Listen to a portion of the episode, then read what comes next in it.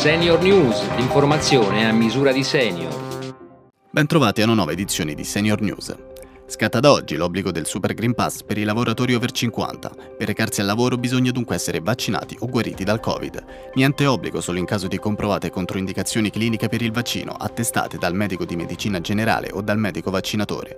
Gli over 50 che verranno trovati al lavoro senza certificato verde rafforzato rischiano una multa dai 600 ai 1500 euro e possono scattare sanzioni se la mancanza si prolunga per oltre 4 giorni fino alla sospensione dal servizio e dallo stipendio. Ormai da oltre una settimana le certificazioni di esenzione dalla vaccinazione anti-Covid sono emesse esclusivamente in formato digitale, così come già avviene per il Green Pass e avranno validità sul solo territorio nazionale. Chi è già in possesso di un certificato di esenzione cartaceo deve ora richiedere la nuova certificazione con il QR code analogo a quello delle certificazioni verdi Covid-19. Fino al 27 febbraio sarà possibile usare sia le precedenti certificazioni cartacee sia quelle digitali, ma dal 28 febbraio sarà necessario avere il certificato in formato elettronico per accedere a luoghi e servizi dove è richiesto il Green Pass. La broncopneumopatia cronico-ostruttiva è una malattia polmonare cronica caratterizzata da un'ostruzione delle vie aeree, irreversibile e progressiva se non adeguatamente curata.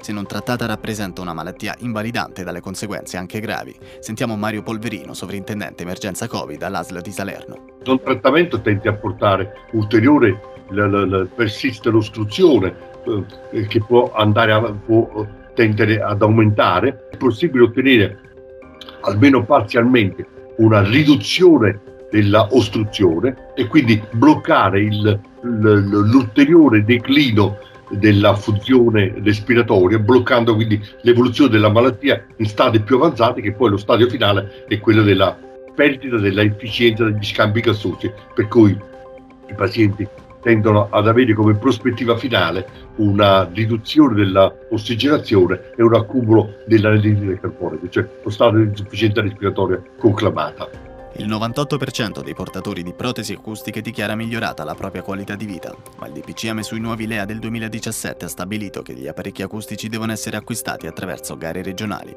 una decisione che ha modificato un sistema che dava agli audioprotesisti la facoltà di personalizzare gli apparecchi in base ai bisogni del singolo paziente.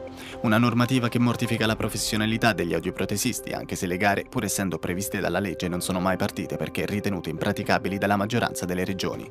L'unico elemento che potrebbe giustificare una decisione decisione del genere è risparmio economico. In realtà sembra che di risparmio effettivo ce ne sia ben poco, ma sentiamo Carlo Anao, presidente del Tribunale della Salute.